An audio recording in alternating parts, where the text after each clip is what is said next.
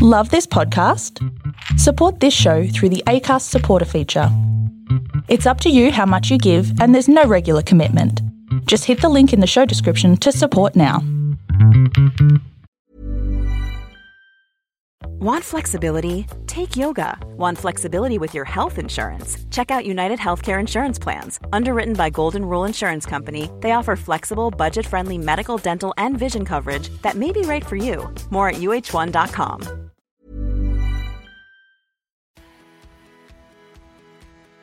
The Beyond Sleep Training Podcast, a podcast dedicated to sharing real tales of how people have managed sleep in their family outside of sleep training culture. Because sleep looks different with a baby in the house. And because every family is different, there is no one size fits all approach to take.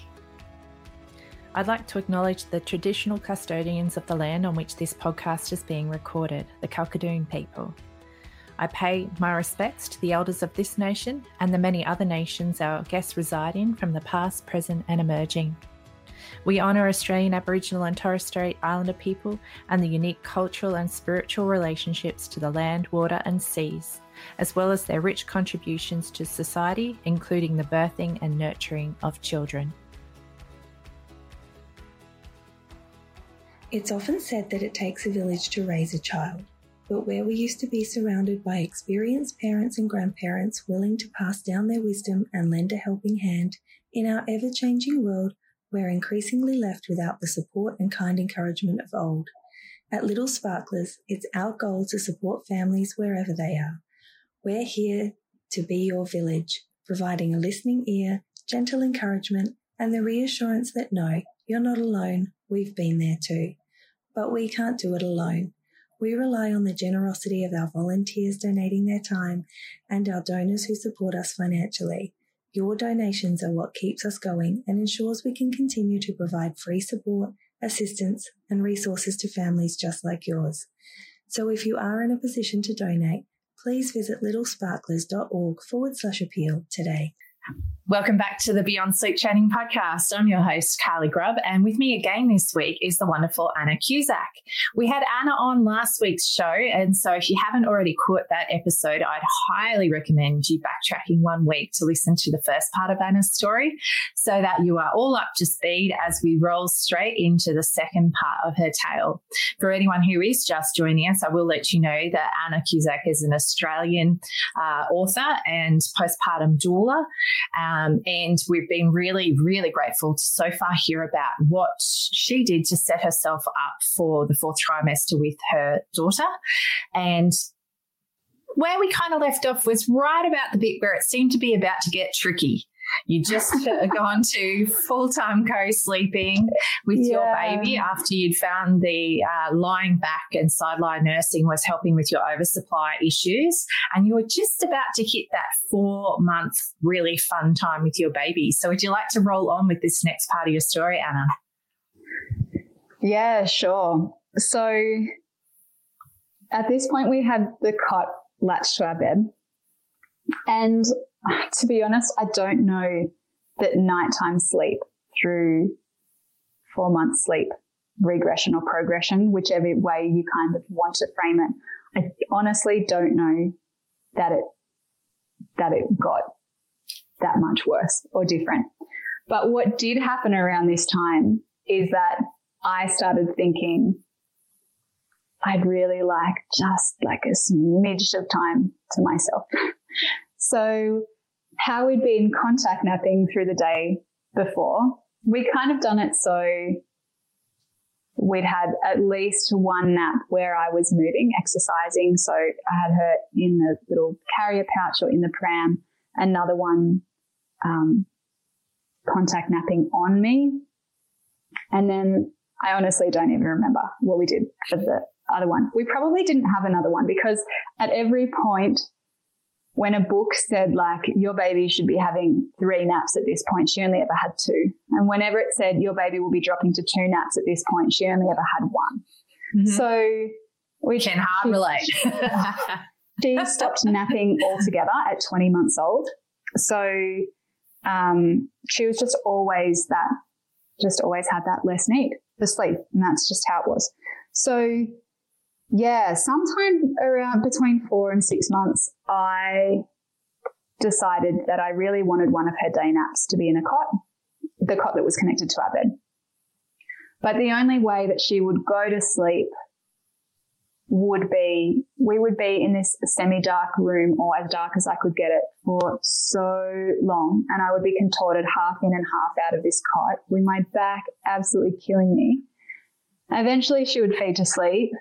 And like we, you know, we would play for a long time in there and, and I, tr- I wanted to make our bed a positive, a good place for her to be. So I was very much, um, just in with her and, and wrestling and reading and playing and whatever. And eventually she would start to settle down and feed. And so it would be this big, long process. But unless I stayed in physical contact with her during that period that she was asleep, then she would just be awake straight away. So I would have put all this effort in. I would have been uh, like awkwardly connected to her with my breast or my shoulder or my hand or something. And I had this like red reading light that I would connect to a book to try and or have a podcast in or something. So it could be dark, but I wasn't, I didn't feel like I was just spending all of my daylight hours in a dark space by myself. And then I would get up and go to the toilet. And by the time my bottom hit the seat, she'd be crying and crawling around looking for me. Oh, and Anna. it just didn't stop. Like we would have a family. I remember we had a family occasion, or I can't think what it was for, but I came out of the room one time and I'd managed to get her to sleep just walking around. Obviously, it took a long time, but walking around, and I'd transferred her to the cot and we put a timer on and it was 10 minutes exactly until she woke up. And it just didn't, it, it just never changed. That's just what it was.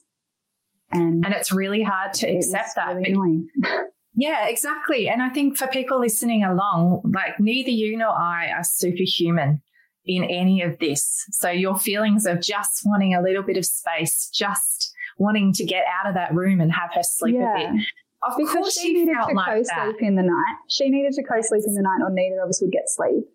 She would only sleep with contact napping or in the pouch. Wouldn't sleep in the car. The pram, I could, I, I could walk with her. It would take at least thirty to forty minutes of walking, and then if she fell asleep, it was likely to be another it could be one hour, it could be two if she fell asleep in the pram. And that's a really long time to committing to going for a walk. yeah, um, when you're tired too. I love to do. I love to do it every day, and often I would, um, I would tee up with my dad that, or or my mum or someone that we would swap over after a certain point. But unless I was the one singing to her, I would hear dad trying to do laps of the street and she'd just be crying. So even okay. somebody else taking her in the pram, like my husband had a decent shot, but he was at work. So unless yeah. it was the weekend, like every, every single sleep was my job and they were all hard. So yeah. There's no two ways about that. Like you, you can't. Like it was, it was hard and I think yeah. that's something that people listening along can hear because you weren't doing anything wrong. Neither was your baby, but that doesn't mean that it was easy. It was bloody hard. It was bloody frustrating. And yeah. I'm sure at many times you wish someone else could do it and that you could somehow just catch a break because you needed a break and you are human and you have needs too.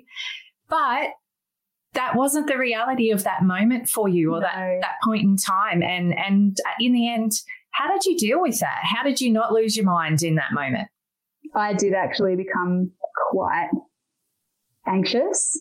I, I spoke with a perinatal counselor around the four month mark. So at this time also, yeah, yeah. So that's kind of, kind of between four and six, four and eight months, something like that. We had, um, we're on tank water, our tanks ran dry, and I just felt like that on top of the no sleep. I just was like, oh, oh, and the climate school climate strikes were happening, and then the bushfires started, and I just thought like, oh my god, this is the end of the world, and I've just brought my baby into this, and she's not going to have water to drink, she's not going to have food to eat, we're all just going to die, and I chose to have her here. What sort of a monster am I? And I started working with a perinatal counselor, and so one of the first things we did was start implementing that stuff of what can I do in like in that daytime sleep time when I was still trying to get her to sleep in the cot. So that was the book and the podcast and things. And then later it was like just giving up on that because not only was this happening like this difficulty with naps and whatnot happening in the day, she just like she wouldn't go to sleep until like eight's always been the earliest, but it was probably more like 10, 9 or 10 o'clock at night at that point. It wasn't uncommon for her to want to get up and have like a midnight party. So we'd be up playing between 1 and 3 a.m. Oh, and oh, then we'd Anna. be back to sleep again. And I so I know that from other cultures around the world and historical records, it's actually not been that long only since like the invention of electricity and people having to work in factories that the expectation has been to sleep all of the nighttime period. There's usually been we've been wired to have this point one till three in the morning where people are actually up and socializing and whatever. She that's what she wanted to do. And She was down with that, even if you were. she was cool with that. And I just had to be because otherwise it was having her crying in my bed, which meant that none of us were sleeping. So, Oh, yeah, we were up nighttime partying a lot of the time. She also decided that she would start properly walking at eight and a half months. of course she did. Um, Of course she did. and so she just was on the go. And we were baby led weaning, which I'm very happy that we did. But as you heard before, she's a booby monster and she really didn't coordinate getting any food into herself properly until probably more like 10 months old, like a decent amount of food. So we had a non sleeping kid that would only get her energy from me that was on the go all of the time and it was a real challenge, a real struggle. Absolutely. And if I- must be Like, yeah, I tried to go back to work at 11. She was 11 months old, and I was only going back two days a week, but I was in a hospital literally like at the start of March 2020, where everything was Was shutting starting down. to get really serious with COVID. And we didn't have any like any testing facilities or like any concept of what was going on. So I'd already had this anxiety period. We still weren't sleeping. She'd never been away from me really for more than like three or four hours. And suddenly I was hoping that she was going to be somehow fine to be with my parents or other people for two full work days. Uh, and that I would be okay going into like pandemicville. and it just, I just couldn't, I couldn't connect all of these things and I couldn't make it work. And I lasted one week and then I resigned. You know what, though? That is actually really good on you for being able to recognize what wasn't working. Because I think for some, you know, not everybody has the option to just resign if if it's not working. But if you do, it is Mm. actually a, a choice that can be made uh, because for your reality.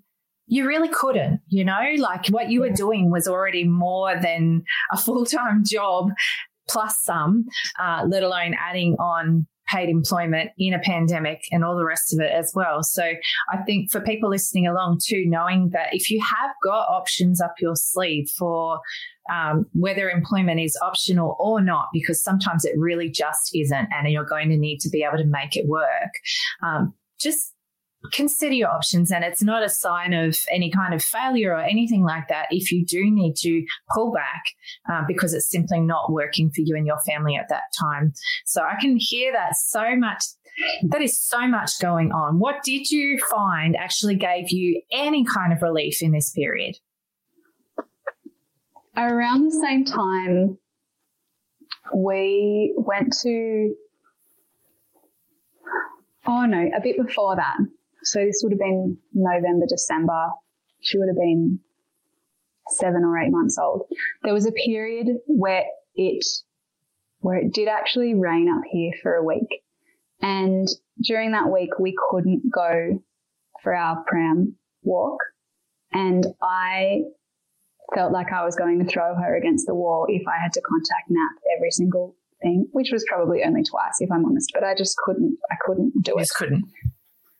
I couldn't lay for that long. so I put her in the pouch, and every day I would start off vacuuming the house. And I found out that she actually really loved the vacuum cleaner. and um, so I would vacuum the floor, which the house has never been so clean ever, and it's definitely not now. Um, and then after that, I would phase in the sound of a vacuum cleaner white noise track on Spotify. And, what a ripper! Yeah, and gradually got to do that, which turned out to be excellent because that was something very, very easy that my husband could do. So her sleeps started again, even though she was on two sleeps, it started getting later. So that second sleep started being like more like four or five o'clock in the afternoon. Which and pushes bedtime into forever. Oh, yeah, of course. But the hours that my husband works means that he could get home and usually, at least half the time, take that afternoon sleep because he could do the timing and we had the vacuum cleaner noise. I love the vacuum cleaner solution. I have not so, heard that one. Like, not your typical white noise, but I like it. Yeah. So, um, I don't know. He, I was talking with him about this yesterday, and he said that he could take sleeps with her before that, but I don't remember it being consistent before that point. And after that, it was just like it became particularly when she dropped around the time she dropped to one sleep was the time that she did uh, that she was okay in the car and she would sometimes fall asleep. So we could go out. She wouldn't scream all the way there. We could have a nice morning out and then we would start to drive home around one o'clock or something like that and she would she would actually fall asleep. And i could sit in the front seat of my car with the aircon on, and I could step inside the house and bring myself out some lunch, and I could start actually thinking for myself and having a quiet period. And it was just like, like the heavens opened and every possibility opened up to me. And I actually started writing out all the ideas for my book in the notes section of my phone, um, like during that period of time. So I don't know if that really answers your question too much, but it just it just was like surviving, trying different strategies, getting a lot of support, and then time passed, and that was it. And at no point was she broken. She just needed you this very much, even if it nearly broke you in the process. Uh, And I'm really sorry that it did. Like, I know, I think that's the thing. It's really hard to keep the balance of understanding her needs and not diminishing that. But also recognizing the huge burden and demand that was on you as a human as well to make it through that time. And I'm pleased that there was these little snippets. And it sounds like, I don't know, uh, like when you hear your story told in this kind of manner, you can see there really was a bit of a progression even through the tough spots, there was these little changes that kept happening that actually led you out to the other side. But when you're in it, it still feels like it's going to go forever. Yeah, and, and there are patches where it still feels like it's going to go forever. Like, pardon me, I um, I really thought I just couldn't see how how possibly how we could move her to her own bed. We had a floor bed for so long. So like, I don't know, two years is probably an exaggeration, but it was a really long time. And we just start, we put a little mattress into our room, um, and put our beds back up to their normal height. So we have a we have a very interesting bed set up now. We actually have um, we have her single bed on the ground, and then we have a king single and a double that are at the same height and pressed together. So we have this like wider than king size uh, family bed, but also we it. have two we have two sets of um, sheets and bedclothes and stuff like that because just because he is a deeper sleeper than me and he's always been concerned about squishing her. So this was a way that we could actually make it so that he felt he felt comfortable to stay in the room with us because he didn't he didn't want to go and sleep in another room, but he also still had some of that fear of, of co-sleeping and not having the awareness that I do as as the mother or the breastfeeding parent. So I completely get that. Um, I think um, that's a really, really important message for people listening along is that whole flexibility and thinking about how you can set things up to make it work for all of the people in your family. Because we've had guests on who separate rooms is actually working really well for them and their spouse, usually around snoring issues, seems to yeah. be. But um, when it comes to, you know, there, there can be quite a conflict in relationships between various parents and their children over wanting to be together, but feeling like the only way that can happen is to have the child elsewhere. And so being able to come up with solutions that actually work to keep you all together, that kind of flexible thinking can really help families come up with solutions that work for the whole family. So thank you for sharing that one. Yeah, no worries. So we put this bed in the um, little bed in the room for her. And again, like I know this isn't going to work for everyone. We just have one bedroom in our house that's massive, which is really convenient. Um, and we just set it up with fun sheets and we just played on it. You know, we just would read books down there and then she would come up into the bed with us. And I thought, yeah, we'll deal with that. We'll deal with that soon. We'll cross that bridge when we come to it. And then when she was two and a half, we went to uh, we went to meet some family in a different town and we were staying in a hotel. And as usual, we took uh, our swag because, in general, when we'd ever stayed anywhere, um, baby and I'd have the bed and he'd have the swag or the couch because I was like, I'm already going to be in an uncomfortable position. I'm not also sleeping on the floor or like contorting myself so that I don't feel like she's going to fall off the side of the bed. And we set it up and she just thought it was going to be the most fun thing ever. And she wanted to sleep on it. And she did. And the very first night she slept six hours. And I never longer than four in her entire life. Bit of swag like, magic. It felt like there'd probably been a couple of times, but like I was just like, oh wow, this is so good. we stayed there the next night, seven hours. And I was like, wow. what is this magic? she just she was just ready to start in her yeah. bed. And we got home and there was no effort at all. I fed her to sleep in the new bed. She stayed in there until she woke up. And every night when she woke up, I would hear her and I would go down and I would pick her up and get her into bed. And gradually we figured it out. We sort of talked about it. So she will stand up from that bed and now climb in with me when she, when she needs to. Um, we've just been sick for the last well, I haven't been, but the two of them have been sick for the last week. And um, the idea of the own bed, she just, she's just not doing it. She's not into it. She will not, like, yeah, it's just something that it's got to be temporarily put aside for her to be okay. And I, that was one of the big lessons for me as well was that any choice that I make doesn't mean that it has to be a choice forever like we'd wound down to pretty much no, no feeds through the night, maybe one.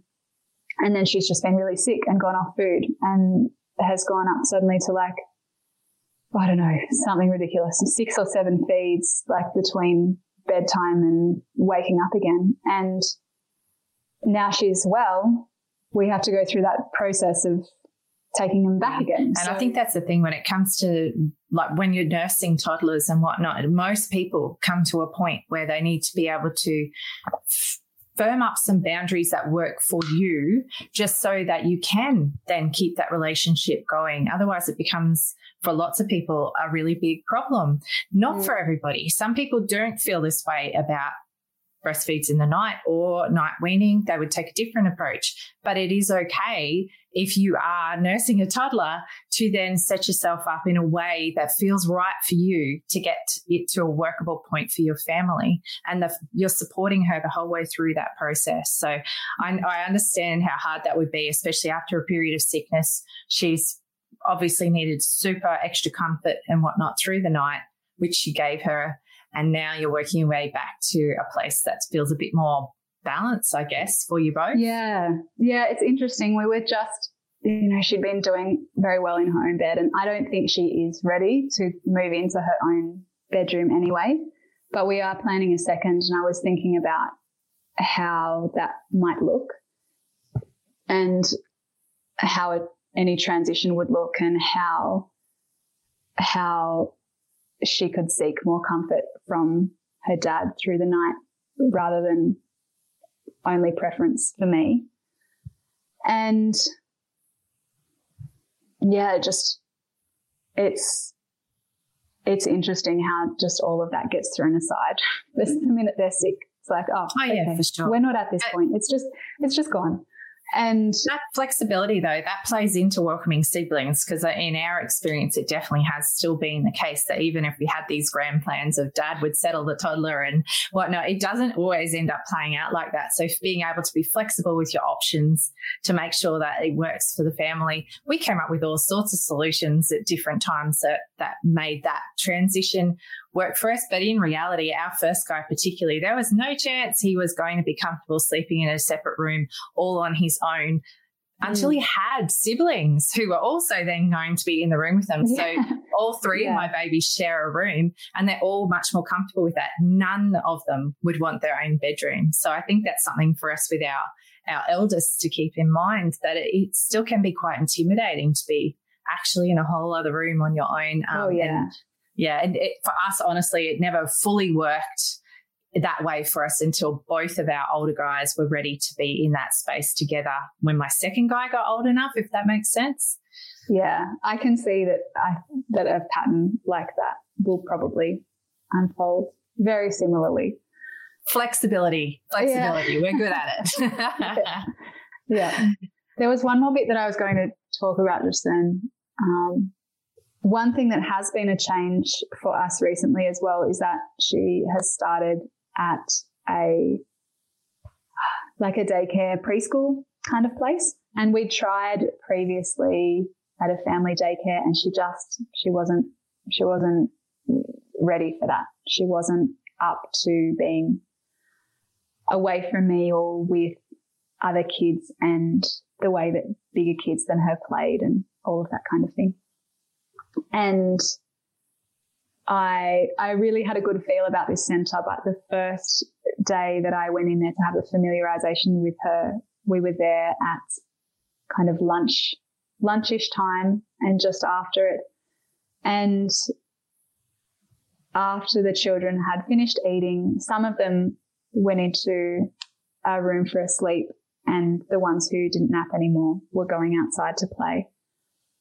And I went outside, or we went outside, and I could just see from where we were that two of the teachers were in there with the children, rocking them on rocking chairs and patting their heads in their lap and doing all of the exact things that if my child needed to sleep, that they would have been very happy to do anything.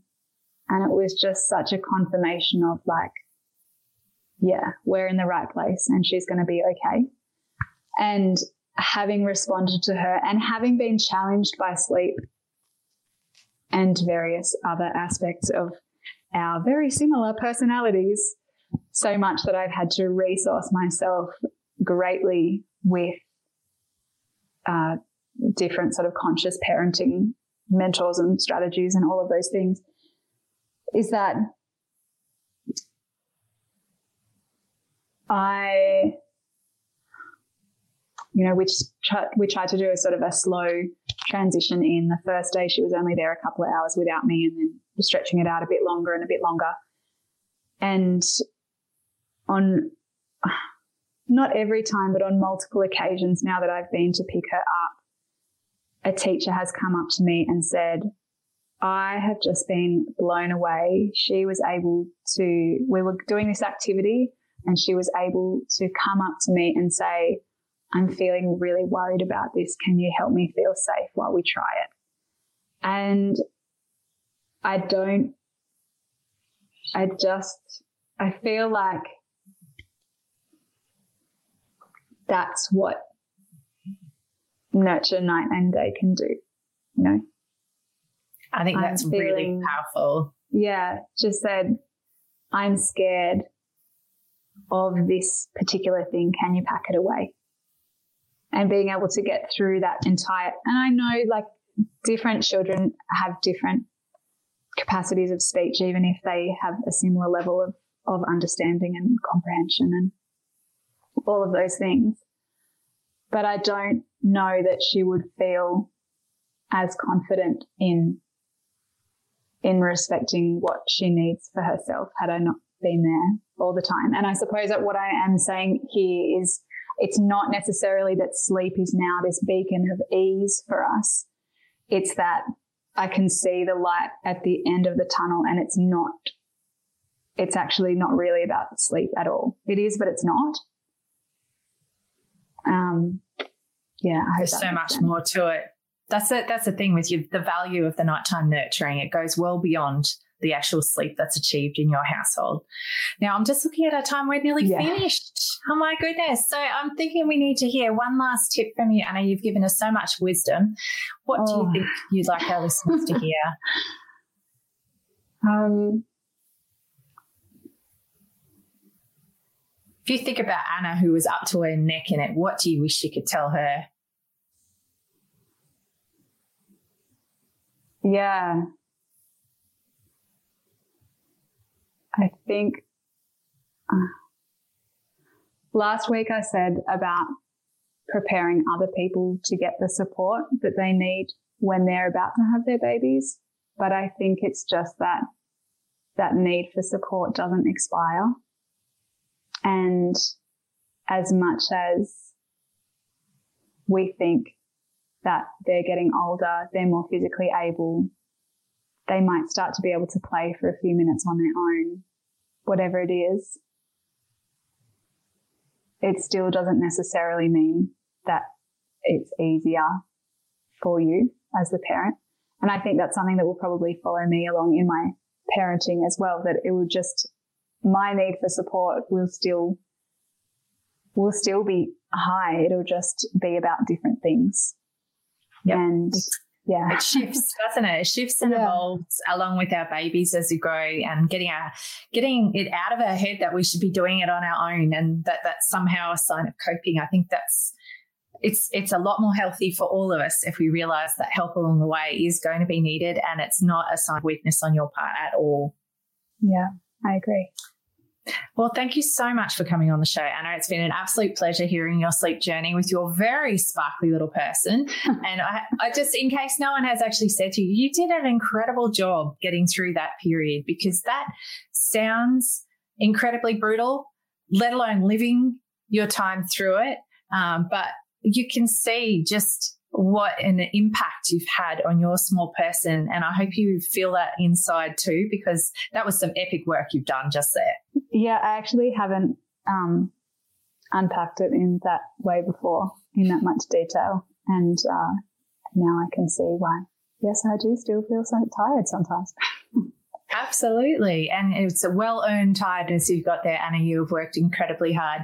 Thank you for coming on the show. I'll be sure last week I mentioned your book, Mummy You're Not Broken, for people listening along again today. If you haven't already ordered your copy, beautiful book, fantastic baby shower gift, or just for the, the new mum in your life. And we'll have the links for that in our show notes for everybody. But thank you for coming along, Anna.